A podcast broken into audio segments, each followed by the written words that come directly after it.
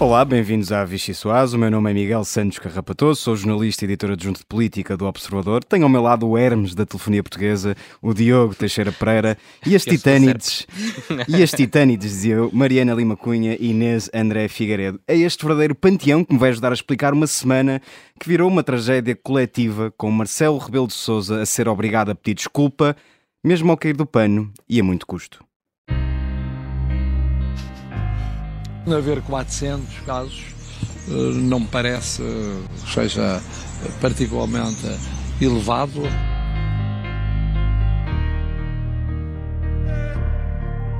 Mesmo um extraordinário comunicador, como toda a gente reconhece que é o, que é o nosso Presidente da República, tem que uh, ter uma espécie de cuidado redobrado. As vítimas precisam de justiça e não devem nunca ser desvalorizados. Não tem nada mais do que reconhecer que, errar, que errou e pedir desculpa. Acho que quem tem feito esta interpretação é que deve, é que deve um pedir desculpas ao Presidente da República. Eu peço desculpa por isso. Da parte do Partido Socialista não subsistem dúvidas, independentemente das interpretações que fazem do que ele disse ou da forma como disse. Eu peço desculpa por isso.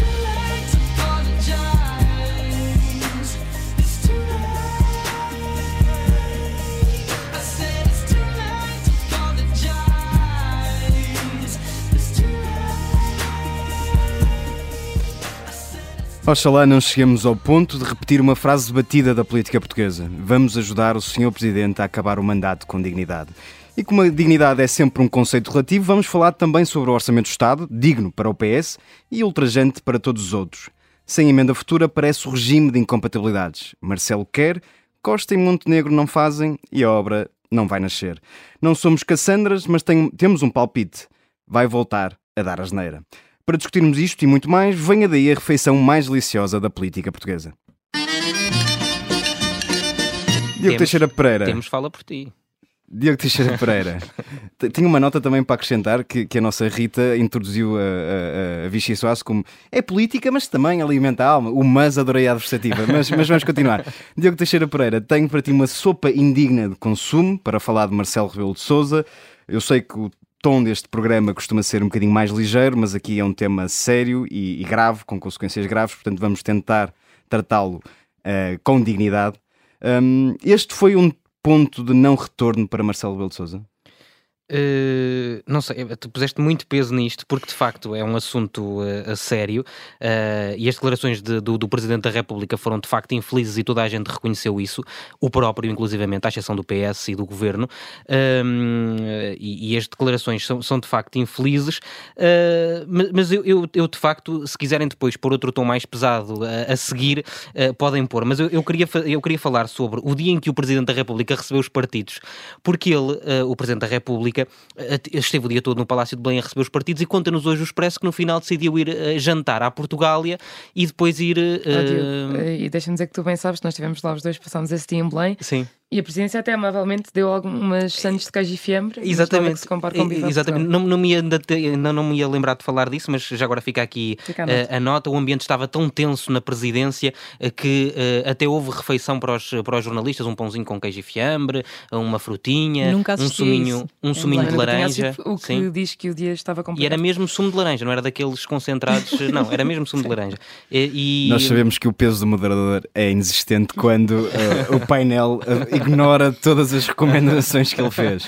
Mas continua, Diogo. Uh, uh, e portanto, uh, eu não gostava só de, de, fazer referência a isto, porque Marcelo foi jantar fora e foi depois comer uma, uma bola de gelado a uma. Não sei se foi uma bola de gelado, mas foi comer um gelado a uma casa conhecida de gelados perto da casa dele, em Cascais, um, para tentar fazer uma sondagem no, ao povo e perceber, no fundo, se as pessoas estavam ou não zangadas com ele depois desta, desta questão.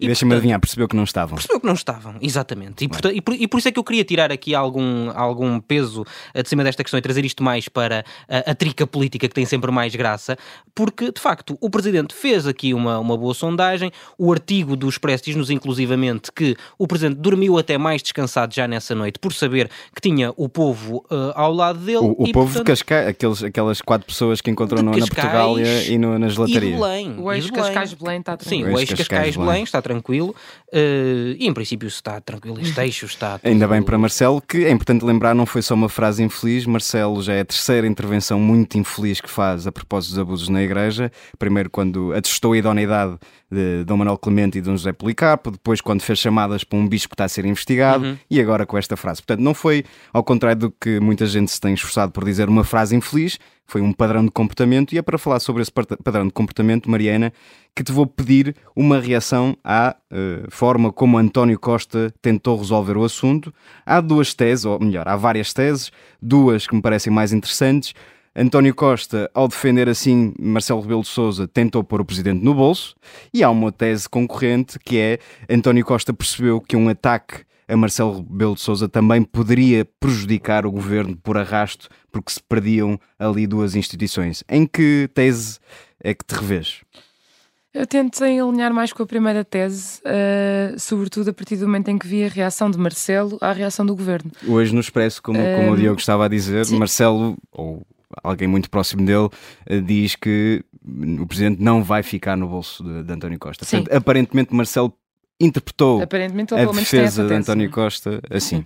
Aliás, eu publicamente, já quando é questionado pelos jornalistas sobre esse assunto, uh, diz um muito contido, uh, sobretudo para parâmetros de Marcelo Rebelo de Sousa, que está dito, está dito, um, ehm, e recusa comentar, o que lá está é, é raro.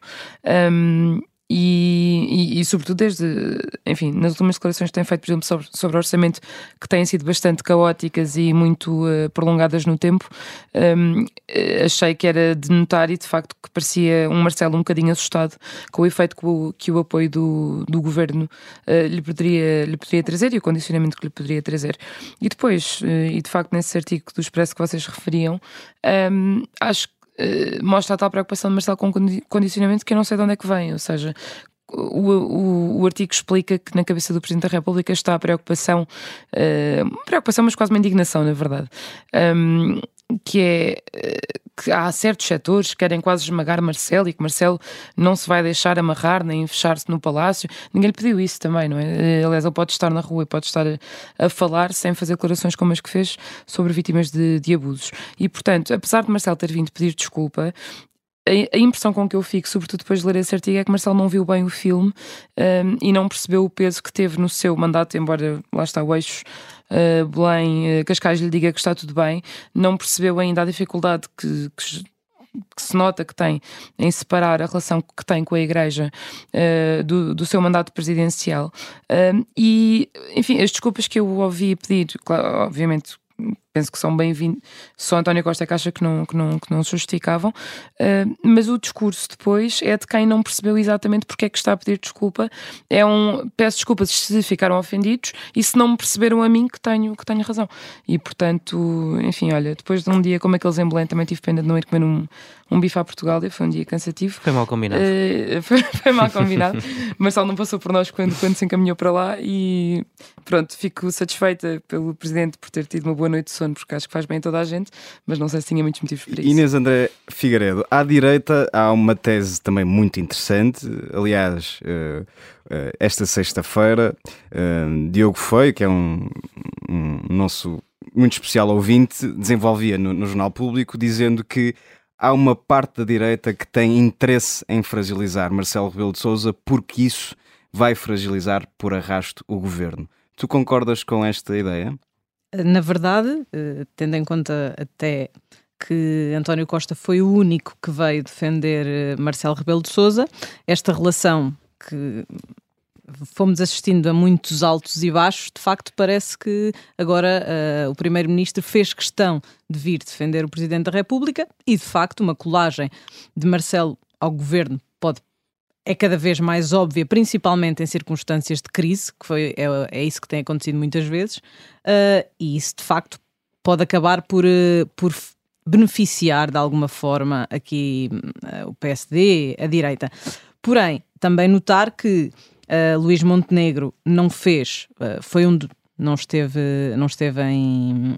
Foi um dos poucos que não falou logo e quando falou para defender. Foi mas, muito contido, é de facto. Exatamente. mas não, é preciso não, não, esquecer que quer Miguel Pinteluz, quer Paulo Rangel, dois vice-presidentes do, do PST, foram bastante duros com o Marcelo Rebelo de Sousa. Sim. Paulo Rangel ficou mesmo aqui na Rádio Observadora a, a sugerir que Marcelo devia pedir desculpas e, também. E Luís Montenegro uh, colocou-se, não quis atacar Marcelo Rebelo de Sousa, mas na verdade uh, disse tudo aquilo que tinha vindo a ser dito pelos outros, que um caso era suficiente e tudo mais. Mas, mas eu gostava só de andar aqui um bocadinho para trás para aquilo que, que a Mariana estava a dizer, porque eu acho que Marcelo Rebelo de Sousa sabe bem uh, que ninguém colocou em causa que ele não queria que ele queria dizer que houve poucas pessoas abusadas uh, no seio da igreja.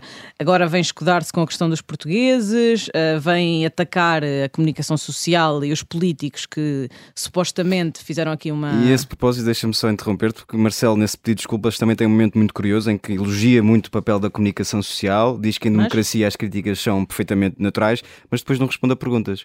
O que, sim, é, um, que é um momento muito. muito e muito pouco tradicional, sim. na verdade, porque o Presidente da República costuma responder durante largos minutos sempre que, que os jornalistas uh, fazem perguntas. Mas isto para dizer que Marcelo Rebelo de Sousa não é propriamente um novato nisto, não é um desconhecedor da área da comunicação, muito pelo contrário. Mas surpreende-me que tenha feito umas declarações que caíram tão mal e que não tenha sabido perceber a dimensão do que se estava a passar naquele dia. Uh, que tenha feito aquela nota da presidência, que a seguir tenha ido às televisões justificar-se que no fundo não foi uma justificação. Acho inacreditável uh, que Marcelo tenha deixado uh, acontecer aquilo que, que, se, que, se, passou em Belém, que foi um desfile inacreditável de todos os protagonistas políticos a atacarem Marcelo Rebelo de Sousa na sua própria casa, quando podia ter travado aquilo na noite em que aconteceu. Muito eu, bem. Eu acho, eu, acho, só que Marcelo tinha na cabeça uma ideia que foi aquela, aquela ideia que ele deixou na entrevista à CNN quando foi, quando foi eh, de carro com a Anabela Neves para Viseu, que é aquela ideia de eu não percebo porque é que Rui Rio nunca se colou a mim, que resulta tão bem. Eu acho que ele tem na cabeça que nunca ninguém o vai criticar. Eu acho que esta, eu, eu acho que por isso é que ele não fez logo esse Mas eu acho que ele parece que andou 48 horas praticamente à deriva. Sim, não claro, há ninguém que chame a atenção ele que consiga dizer que andamos dizer... todos a navegar. Uh... pois, se calhar ele também À vista da costa. E por falar em vista da costa, tenho uma segunda sopa, sopa para festim. Inês André Figueiredo, continuo contigo. Assinaste eh, com, também com a Mariana Lima Cunha um texto sobre os bastidores de, das audiências de Marcelo com os vários partidos. Uh, Marcelo terá dito que, ou terá sugerido que este orçamento está a preparar terreno para futuros orçamentos, no sentido de chegar um ano, uh, a 2025, com boas novas para, para oferecer uh, aos portugueses.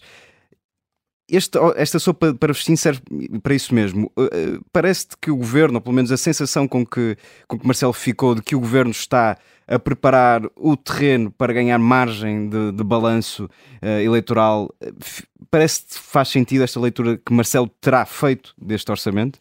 Uh, eu acho que hum, Marcelo Rebelo de Souza notou um, essa situação, essa questão, apontou para 2025 porque sabe que de facto uh, o PS, uh, eh, bem ou mal, tem de se preparar para, para esses anos que aí vêm, depois de uma maioria absoluta. Ou seja, está a ganhar uma almofada Exatamente. para começar a distribuir dividendos Agora, mais à frente. Estamos de facto a apontar muito para a frente e estes primeiros meses de governo eh, não quero ser pessimista, até porque normalmente sou otimista, mas deixam prever o pior. São casos e casinhos, são críticas muito duras da, da oposição.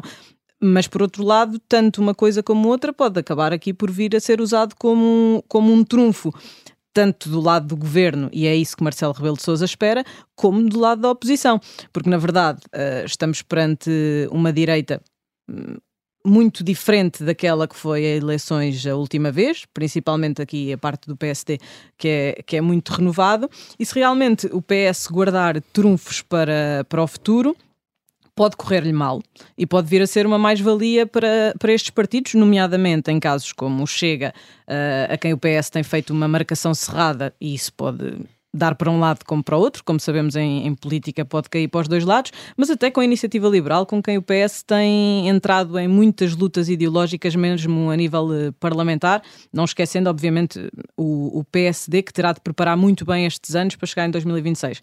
Mas deixa-me só, só dizer, com tudo o que tem acontecido, uh, será que há mais por onde cair, por onde o governo cair, uh, ou será que o, António Costa pretende gerir, digamos assim, tudo isto uh, num ambiente que tem sido muito difícil estes anos e que pode vir a atenuar-se nos próximos, porque de facto tudo o que tem acontecido nestes últimos a ideia meses. dos remendos. Exato, é que tudo o que tem acontecido é muito duro para o governo, mas António Costa sabe que tem muitos anos pela frente para o gerir. Vamos, vamos tentar que a, que a Mariana Lima Cunha olhe para esta questão de, de, numa outra perspectiva. É o primeiro orçamento verdadeiramente de Fernando Medina. Há muita gente que não acredita nele, não acredita nele, no orçamento, não acredita nas previsões que o governo vai fazendo, acha que isto vai uh, correr muito mal. E se correr bem, isto relança o futuro político de Fernando Medina? Que há meia dúzia de, de meses, todos nós, inclusive aqui neste painel, dizíamos que estava uh, perfeitamente arrumado com a derrota nas eleições autárquicas. Sim, realmente, em, em política eu acho que de facto sempre, é sempre possível ter sete vidas.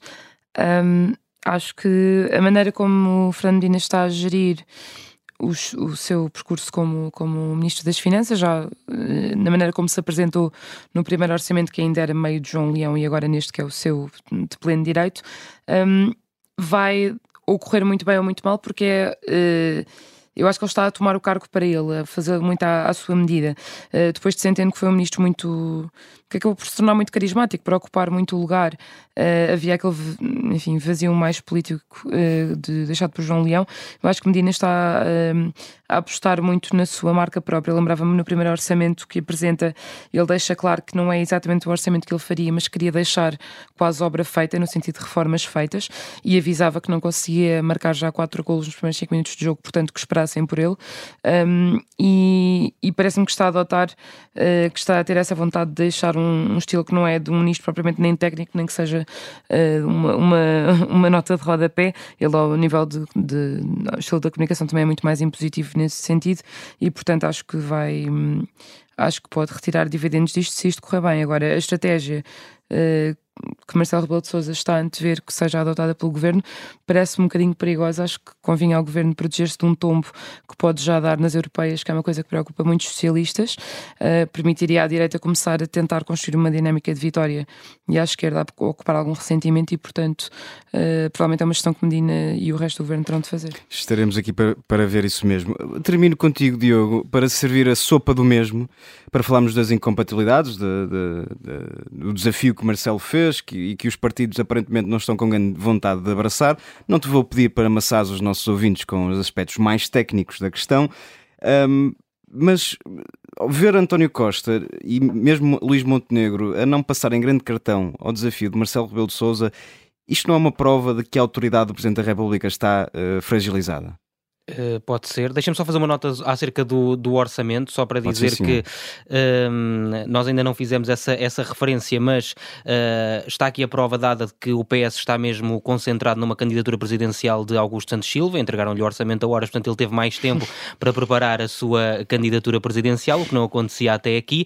Eh, no que diz respeito à lei das incompatibilidades, eu estava mais à espera que os partidos defendessem de uma forma mais clara a aplicação da lei, porque a lei existe e, portanto, haver uma uma alteração neste momento, mesmo, esta sugestão que o Presidente da República faz, ok, o Parlamento pode discutir, mas faz sentido fazer uma alteração da lei neste momento com o Partido Socialista com maioria absoluta. Eh, portanto, eh, a mensagem do Presidente da República parece-me que foi clara.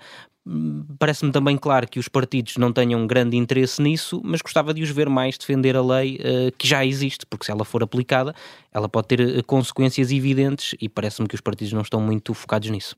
Temos connosco Mariana Mortágua, deputada do Bloco de Esquerda, bem-vinda. Olá. Vamos começar pelas declarações de Carlos César, que acusou os partidos de oposição de falta de humildade por não reconhecerem sequer um aspecto positivo deste orçamento e de só o destruírem. Lançamos-lhe o repto. Consegue encontrar alguma coisa positiva neste orçamento? Só uma, basta uma, nós não pedimos muito. Infelizmente, os orçamentos não podem, não podem, ser avaliados por ter uma coisa positiva, porque senão uh, basta não destruir tudo e já, já, já tornaria um orçamento um bom orçamento. O que conta neste orçamento é que há um elefante no meio da sala, que é a questão salarial, o facto das pessoas estarem a perder uh, pelo menos um mês de salário a cada ano que passa. A inflação em 2022 foi muito alta, vai ficar em 7,4% na melhor das hipóteses. Setembro dá-nos outros dados um pouco mais preocupantes. E não só não houve uma atualização salarial em 2022, como aquela que é feita em 2023 não compensa. Portanto, tem má vontade de Carlos César. Eu acho que nem Carlos César nem o PS estão numa posição para falar sobre falta de humildade ou arrogância. Se há coisa que o PS uh, não tem, sobretudo em maioria absoluta, é modéstia ou humildade. Muito bem. Fernando Medina elegeu como grande prioridade a redução da dívida pública, aliás, tem, tem eh, sublinhado muito esse argumento. O Bloco, naturalmente, discorda, mas a alternativa seria exatamente qual? Deixar a dívida derrapar? É isso? Não, eu acho que a alternativa é nós compreendermos as dinâmicas da dívida. Portugal, saiu uma notícia agora há pouco tempo a dizer que Portugal, nos últimos dois anos, foi o país que mais reduziu, um dos países que mais reduziu a dívida no mundo, o quarto país. Uh, e nós temos que perceber porquê. O, quando vamos ao, ao, próprio relatório do Orçamento do Estado, há, há, sem querer tornar isto técnico, mas é sempre bom porque uh, nos ajuda a compreender a coisa, há, há várias dinâmicas que influenciam a dívida. A inflação influencia a dívida, porque como a inflação sobe, vai corroendo o valor nominal da dívida. O crescimento económico. O crescimento do PIB, automaticamente, porque a dívida é medida em porcentagem do PIB. Uh, e o efeito, e isto chama-se o efeito dinâmico, é, é a conjugação dos juros com, com, com, com, o crescimento do PIB, e depois há a parte do déficit. Uh, a parte do déficit ou do excedente orçamental é a menor parte da redução da dívida. A dívida reduz-se com o crescimento económico ou com outras medidas, nomeadamente medidas de reestruturação, uma palavra que era proibida há uns tempos e que, entretanto, toda a gente compreendeu que trocar dívida de curto prazo, alargar os seus prazos, reduzir as taxas de juros, são formas de tornar Chegou a existir um grupo de trabalho para estudar a reestruturação Chegou da dívida. que o PS colocou no bolso, com várias outras propostas saídas de grupos de trabalho desse tempo, mas a verdade é que Uh, há vários outros exemplos de reestruturação, por exemplo, a dívida que os bancos têm ao Fundo de Resolução foi reestruturada variedíssimas vezes. Um, e o próprio, e o próprio Estado reestruturou a sua dívida de outras formas. Eh, e, portanto, eh, a questão aqui não é se queremos ou não queremos que a dívida seja sustentável. Toda a gente quer isso. É como é que achamos que é possível lá chegar. E, sim, temos uma, uma perspectiva diferente da do Governo relativamente a essa matéria. Uh, por falar na perspectiva do Governo, Fernando Medina diz hoje numa entrevista ao Expresso uh, que não é um governante liberal, apenas realista. É assim que o classificaria? É, a Fernando Medina acabou de dizer que ser realista é ser liberal? Uh, depende do que se consideramos que as políticas dele são liberais ou não. Quer dizer, uh, a frase está com quem a diz, não é? E quem a disse foi, foi Fernando Medina. Uh, a julgar por, por, por boas a, as palavras que me estão aqui a dizer, porque eu não, não vi a frase. É a citação direta, citada. uma coisa eu sei, eu acho que iniciativa liberal, se pensarmos em iniciativa liberal assim como quase uma caricatura do liberalismo, assim, uma condensação, uma depuração uh, do, do, liberalismo, a iniciativa liberal uh, tem mais razões para gostar deste orçamento do que admite, uh, porque as medidas fiscais para as empresas são bastante, bastante generosas, nomeadamente aquela questão da dedução dos prejuízos fiscais. E ainda há pouco tempo estive a reunir com, com a Confederação, com a Associação das PME, que nos diz, com toda a razão, esta medida não é para as PME. As PME já têm 12 anos para medida que Medina, na mesma entrevista, diz precisamente que só não aconteceu antes porque uh, havia um acordo com o Bloco de Esquerda, e, e, não só, mas que a medida a assumir pelo PS é mesmo esta, ou seja, a medida que, pois, com que o PS se identifica. O PS é que parece estar a mudar muito de opinião. Porque... O PS, houve aí um lapso PS. Não, disse PSD. Não, disse PS, PS. Foi PS? PS. Percebi mal, percebi não, mal. disse PS. Mas seria um lápis interessante. Não. o PS parece estar a mudar muito de opinião, porque... Uh... Está progressivamente a ficar mais liberal, ou mais, ou mais alinhado com a iniciativa liberal também. Acho que não, não, não, não diria que está a ficar porque está alinhado com a iniciativa liberal, não dou essa importância à iniciativa liberal, mas que é óbvio que o PS está a fazer um movimento de governação para o centro, uh, é, é muito óbvio e este orçamento é a prova disso. A medida dos prejuízos fiscais, é preciso ver que nem a Troika foi, foi tão longe. A Troika o que impôs foram 12 anos. Aliás, essa era a medida que vinha no acordo de IRC que, que, que António José Seguro fez com o PSD. E que o PS sempre disse que não queria. Não foi apenas por causa do acordo com o Bloco. O acordo com o Bloco reduziu de 12 para 5, como era no passado. Mas o PS disse que não queria aquele acordo entre o PSD e, o, e António José Seguro. E agora, aparentemente, mudou de ideias e não só retoma o acordo, como vai muito mais longe. E, portanto, não é de 5 para 12, é de 5 para infinito. Deixa-me só voltar aqui ao tema da inflação de que falávamos. Acusou o governo de estar a tentar combater a inflação, eh, esmagando o rendimento das pessoas e o consumo, admitindo que não existe nenhum governo em princípio que goste de penalizar uh, os seus representantes. E uh, falávamos aqui precisamente se havia uma viragem ideológica ou não. Qual é que é essa explicação que encontra para que o governo não aumente salários e pensões? É uma viragem ideológica? O que é que explica isso? Se não é apenas porque já não está eu num acordo com a esquerda? Há, há questões ideológicas e há questões políticas. Uh, não que não estejam ligadas, não é? Mas para já há uma grande questão ideológica que é uh, o dogma diz que perante a inflação é preciso esmagar a procura. É isso que o Banco Central está a fazer quando aumenta os juros. O objetivo é esmagar a procura. Agora, o dogma também dizia que perante uma crise de dívidas públicas é preciso austeridade. O dogma estava errado. Uh, estava errado na altura e está errado agora, porque as causas da inflação são outras. O PS esqueceu-se das lições do tempo da Troika. Eu acho que se esqueceu, sim. Porque esqueceu-se de várias lições. Quando o PS uh, põe em causa a sustentabilidade da segurança social para não aumentar pensionistas, mentindo sobre os números, é muito grave. Mentindo. Sai ontem uma notícia a dizer que o saldo da segurança social é o dobro do esperado, para positivo. O PS mentiu, mandou números manipulados à Assembleia da República para manipular um debate e criar uma dúvida sobre a sustentabilidade da segurança social, que sempre foi a porta de entrada da direita para propor a privatização do sistema.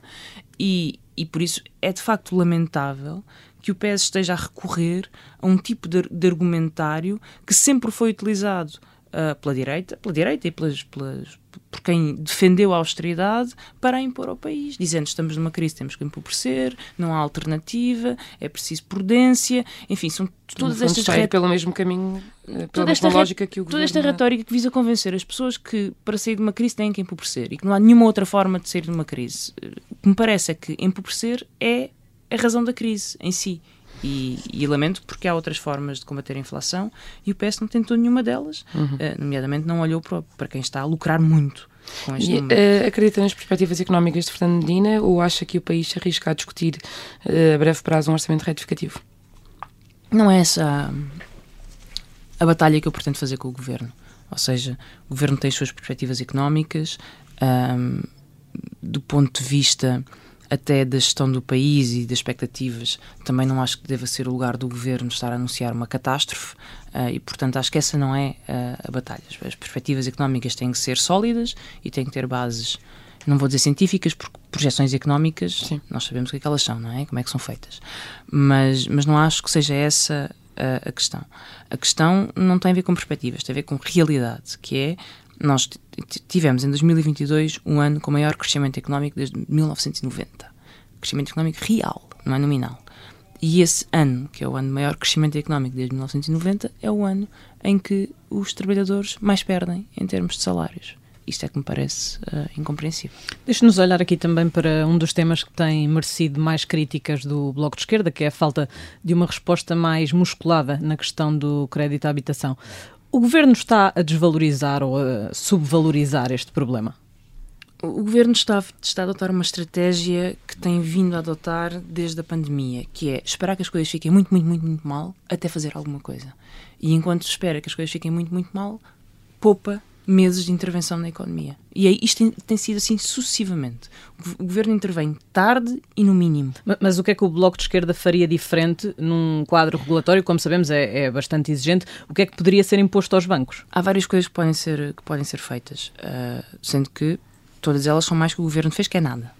Uh, mas é possível, o Bloco apresentou um conjunto de projetos de lei há, há pouco tempo sobre isso, cinco ou seis, na verdade, uh, com medidas que, que, podem responder a diferentes situações. Uma delas tem a ver com a taxa de esforço, e o que, o que dizemos é que tem que haver uma estabilização da taxa de esforço, porque uma coisa é. Ou seja, 100 euros de aumento numa prestação pode ser muito para uma pessoa e muito pouco para outra. E o que é importante é, é, é, é, garantir que as pessoas não ficam de repente. Mas essa é a medida que para já é, até foi aprovada pelo PS. É? Estrangulada.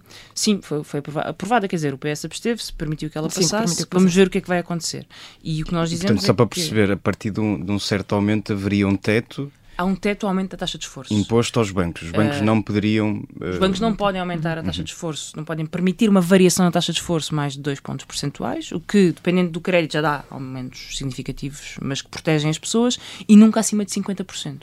50% é a recomendação do Banco de Portugal. E, portanto, se há bancos que, que deram créditos que são mais de 50% da taxa de esforço, já estão a incumprir com a recomendação do Banco de Portugal. Uh, e achamos que os bancos devem atingir esta taxa de esforço renegociando os créditos, não obrigados a fazê-lo.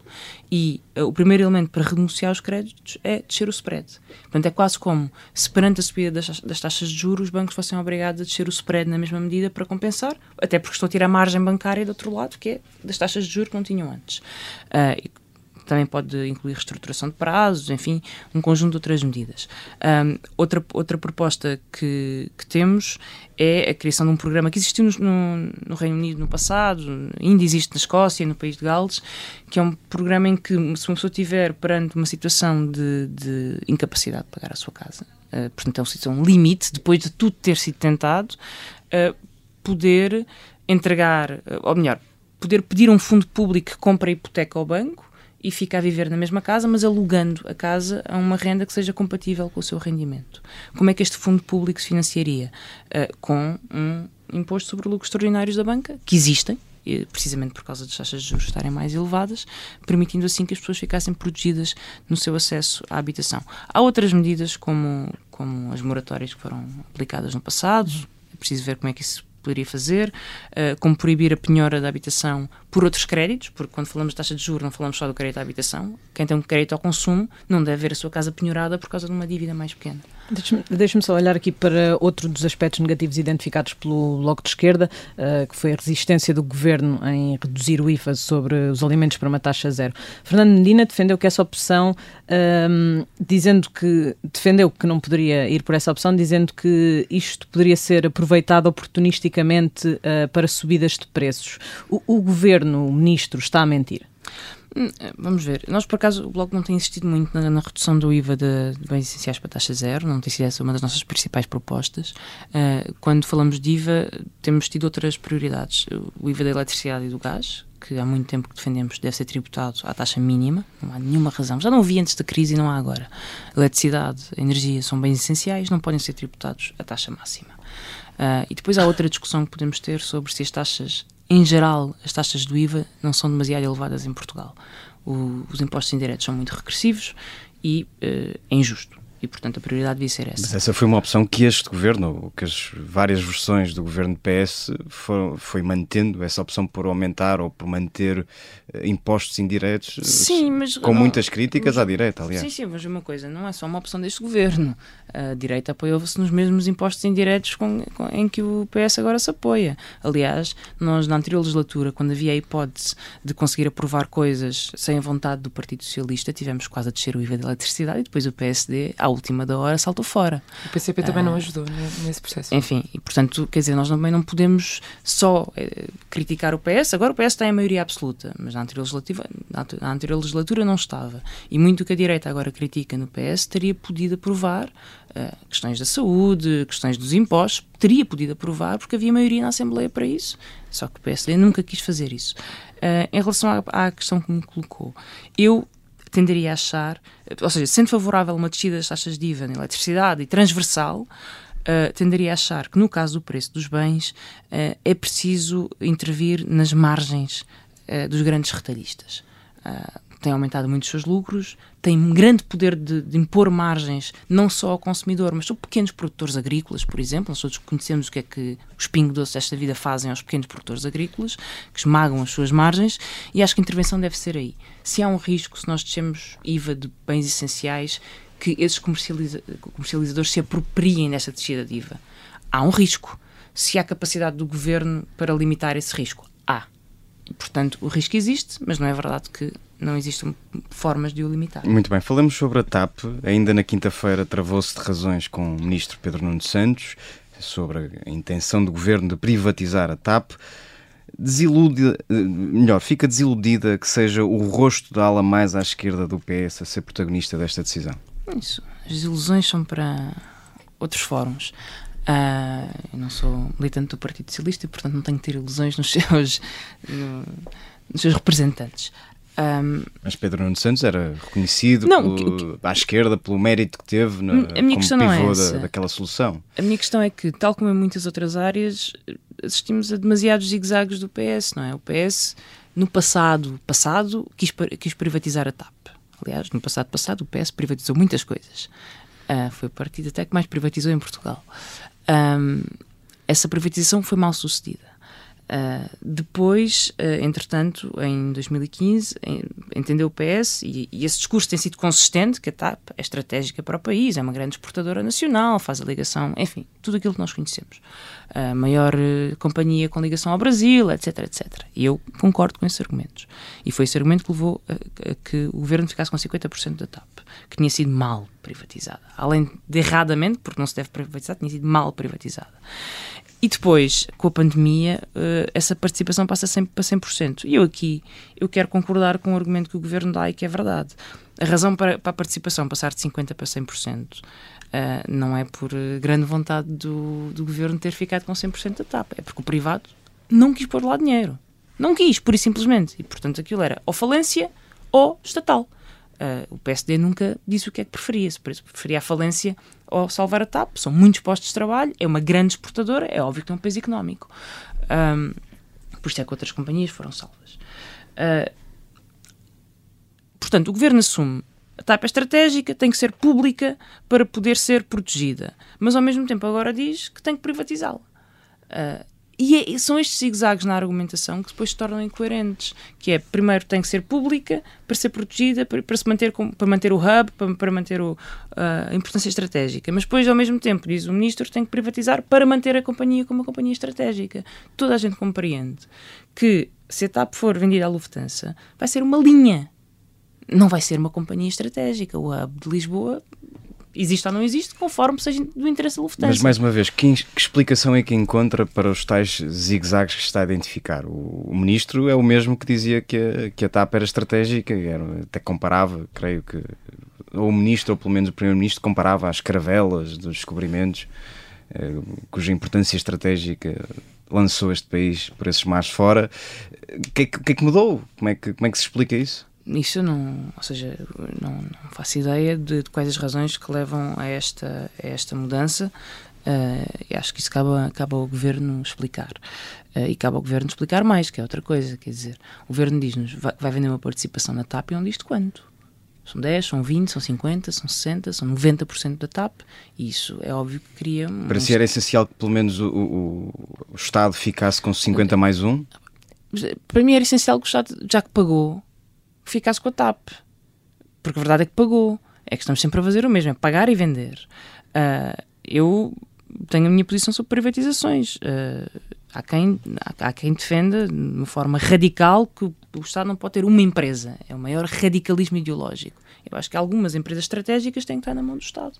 E quando olho para as empresas estratégicas que foram privatizadas nos últimos tempos, não encontro um bom exemplo. Um. Nem a ANA, nem o CTT, nem a PT, nem a Simpor, não há um.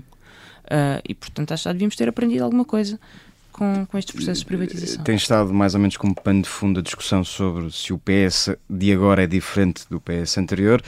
Mais um exemplo, também identificado à esquerda, o acordo conseguido na, na consultação social marca uma viragem do PS à direita? Eu acho que o PS é sempre o mesmo PS, não é? E depois, uh, conforme o momento, vai-se adaptando. Mas o Bloco chegou a acreditar uh... que o PS teria mudado. Não, eh, eu acho que esse é um erro. O, Estava condicionado ou forçado o, o bloco a ser diferente. O Bloco não tem que acreditar que o PS mudou. Aliás, acho que o Bloco sempre foi muito realista relativamente uh, ao Partido Socialista e, e, à sua disponibilidade. Agora, uma coisa era verdade. Uh, o PS, em 2015, uh, para governar, precisava de um acordo à esquerda e o país precisava desse acordo uh, para se conseguir levantar dos anos da Troika e da direita. E, portanto, acho que o Bloco cumpriu o seu papel e cumpriu a sua responsabilidade e não me arrependo de nada. E isso é muito diferente de ter ilusões no PS.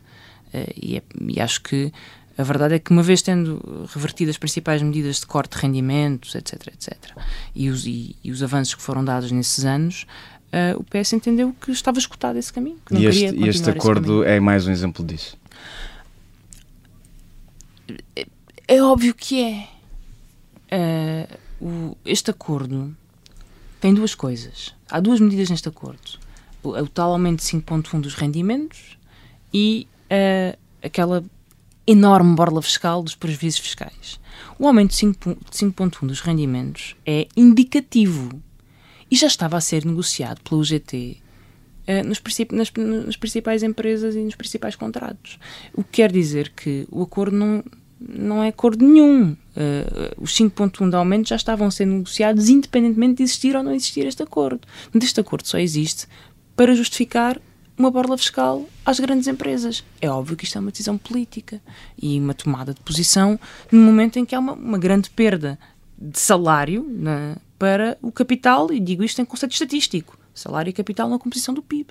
Há uma enorme perda de, de, de, peso do salário, ao contrário do que António Costa tinha, tinha prometido. Mas isto são frutos desta tentativa do PS de ocupar o centro. Uh, e, portanto, de, uh, por isso é que o PSD tem tanta dificuldade em fazer oposição ao PS. Olhando aqui um bocadinho mais para, para o Bloco de Esquerda e tendo em conta a média das últimas sondagens, uh, o partido não ultrapassa a casa dos 5%. Não lhe vamos pedir, uh, obviamente, que comente sondagens, porque já sabemos que não o fará. Uh, a pergunta é outra. O período de crise económica e social que se perspectiva será uma oportunidade para que o Bloco de Esquerda volte a capitalizar em termos eleitorais? Nunca vi as crises como uma oportunidade para a esquerda. As crises não são oportunidade para nada. Ah, isso é conversa de.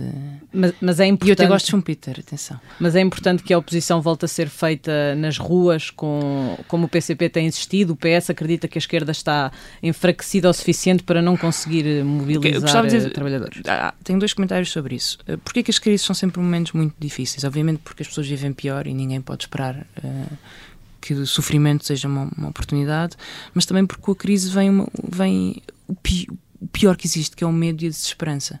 As piores coisas foram feitas quando as pessoas têm medo e desesperança. É, é no medo, na desesperança, que crescem, uh, enfim, os ressentimentos, que depois vão alimentar a extrema-direita, que crescem as ideias das inevitabilidades, de não há alternativa. E, portanto, esse medo tem que ser combatido. Uh, e essa desesperança também. E, e, é preciso dizer às pessoas que há uma alternativa e há uma outra forma de fazer política. Sempre houve, o mundo sempre foi feito de alternativas, não é agora que entramos num, numa fase diferente. Mas, uh, mas porquê, que as ruas são, porquê que, que as ruas são importantes? A extrema-direita tome conta das não, ruas? Não, não tenho receio que a extrema-direita tome, tome, conta das ruas. Uh, acho que é um fenómeno que existe, que, que, tem, que está em diferentes fases na América Latina e na Europa, mas é um fenómeno que devemos ver com, com preocupação e perceber quais são as suas dinâmicas de crescimento e que tem que ser combatido. Já agora que resulta, faço-te esse desafio, e este crescimento resulta da falta de respostas que partidos como o PS e o PSD eh, não a falta de respostas que, parte, que apresentam uh... há muitos eu só quero acabar de responder uma coisa. Porque é que as ruas são importantes? elas são importantes porque o PS é maioria absoluta.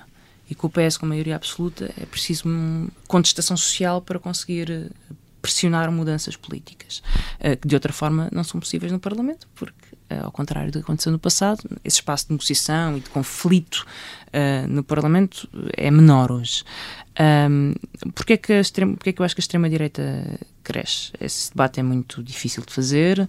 Quem tiver a resposta ganha o Prémio Nobel da Ciência Política, que não existe.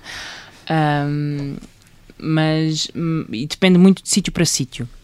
Mas é óbvio que uh, há uma desilusão com uh, as políticas de centro, se nós quisermos assim dizer, uh, as políticas sociais liberais dos últimos anos, a nível europeu e não só, que não estão a entregar aquilo que prometeram e, portanto, não estão a entregar não é só em termos materiais, é em termos de perspectivas, de esperança no futuro.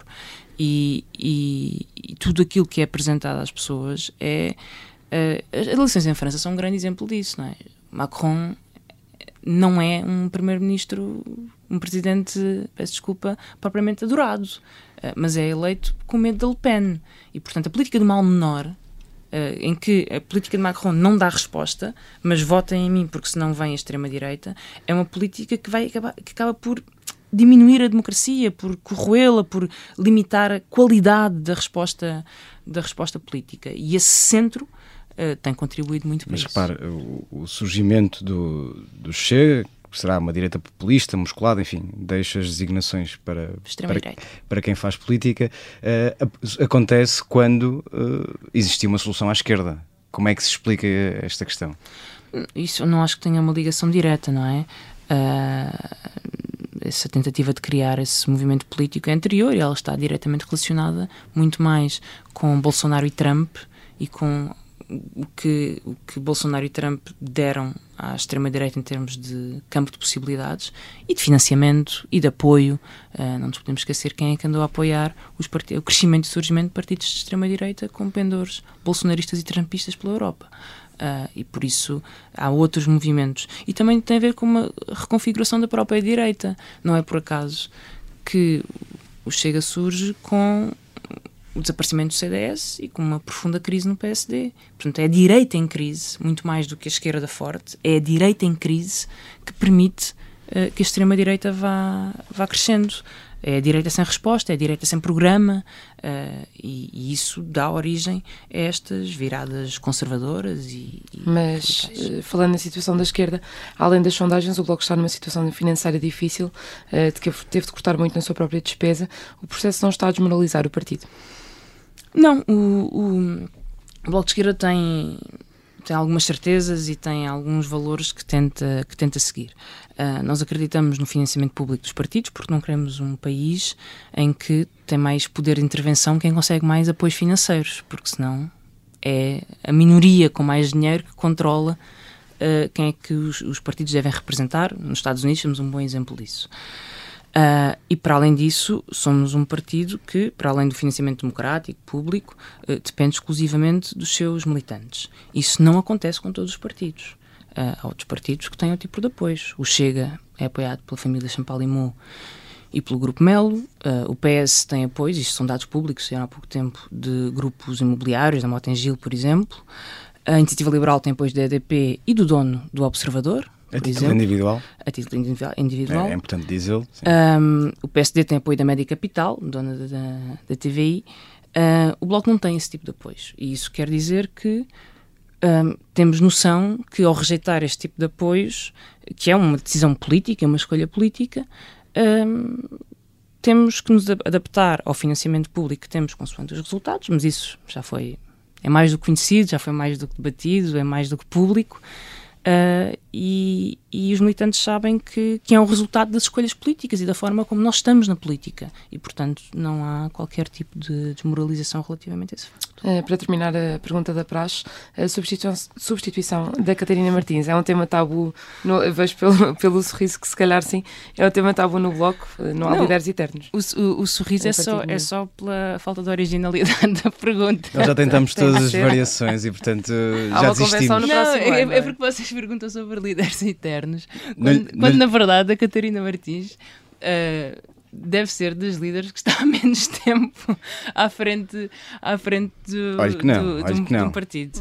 E portanto, não, esta não é uma questão que, que, se, que se coloque neste momento, não, é, não faz muito então sentido. É capaz de estar há menos tempo do que o Jerónimo de Souza, talvez, não? Neste momento. Uh, António, enfim, há vidas políticas muito longas. Sim, certo. A de António Costa ou a de Montenegro, que agora faz um ressurgimento então vamos tentar outra pergunta da Praxe. Uh, admite um dia vir a liderar o Bloco de Esquerda? É que essas perguntas, vocês fazem perguntas que fariam uh, a partidos que vivem de lideranças individuais. E isso não existe no Bloco de Esquerda. Nós temos uma direção. Mas também há uma liderança, não é? Há uma liderança, Alguém que há uma liderança coletiva. Uh, e eu faço parte da direção do Bloco de Esquerda. Estou na Comissão Política, estou no secretariado da Comissão Política, uh, sou uma das cinco deputadas do Bloco de Esquerda e, portanto, gosto de saber que participo coletivamente nesse projeto. nós não vivemos em torno de de quem é que vai ser o próximo líder do Bloco de Esquerda. Há uma grande unidade da direção e preocupa-nos muito mais o caminho, as respostas, como é que se lê o presente, como é que uh, estamos no futuro, do que esse tipo de. Muito bem, vamos para a segunda parte do nosso programa, o segmento carne ou peixe. Venha daí a trilha. É agora que eu. Preferia ajudar a montar um arraial liberal ou um Chega Fest? Tenho sempre que arranjar uma forma de. Por acaso nós fizemos um arreal este ano. Mas este é liberal. Uh, o, o Bloco de Esquerda organizou nos Santos Populares um, um pequeno evento no Lar do Intendente, onde eu próprio tive a oportunidade de servir algumas bebidas uh, leves e, portanto, uh, acho que melhor que Chega Fests e. Acho que nem, nem chegou a ver, foi, foi, foi cancelado, não foi? Foi cancelado, sim. Mas pode ajudar a montar o próximo. Não, não, isso não. Uh, podem ter certeza que não.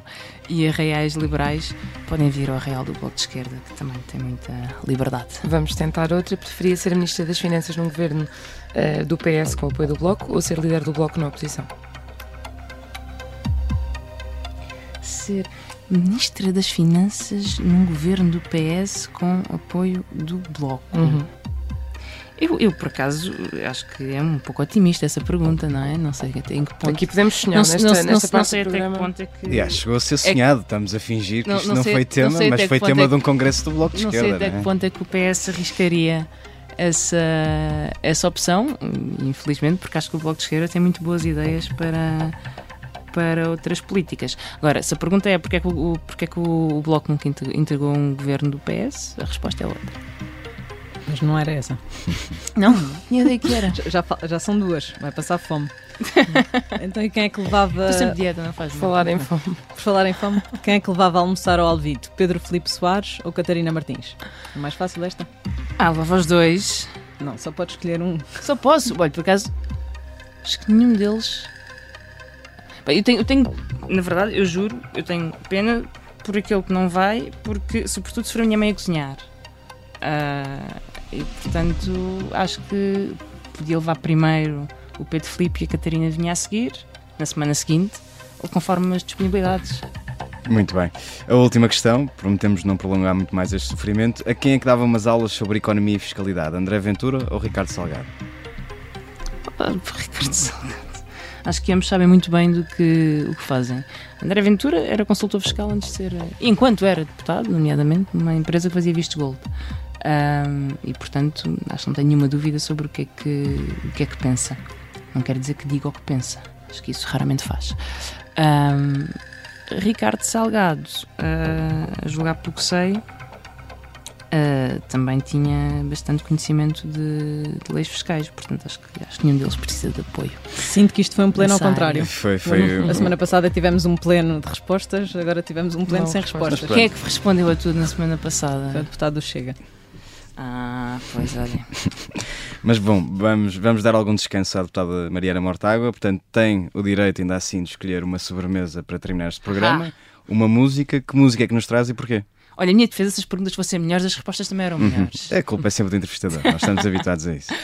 Olha, na última vez que cá vim, ahm, escolhi uma música da Florence, ah, Dog Days Are Over, que vos, vocês ficaram muito contentes porque acho que tinha sido o fim da geringonça nessa altura. Eu juro que não foi por isso que eu escolhi. Ahm, e só que a Florence, entretanto, lançou um novo álbum e eu trago-vos ah, o single desse álbum, também com ou sem leitura política, como vocês preferirem. Ah, acho que pode ter nenhuma com momento político, é só uma mulher que não se quer subjugar a vontades que limitem a sua criatividade, mas não é por isso que eu trago, é só porque é, é uma boa música. Muito bem. Muito obrigado, Mariana Mortágua, por ter vindo a esta Vichy Soase. Os nossos ouvintes já sabem, voltamos todas as sextas-feiras e podem ouvir este programa em podcast.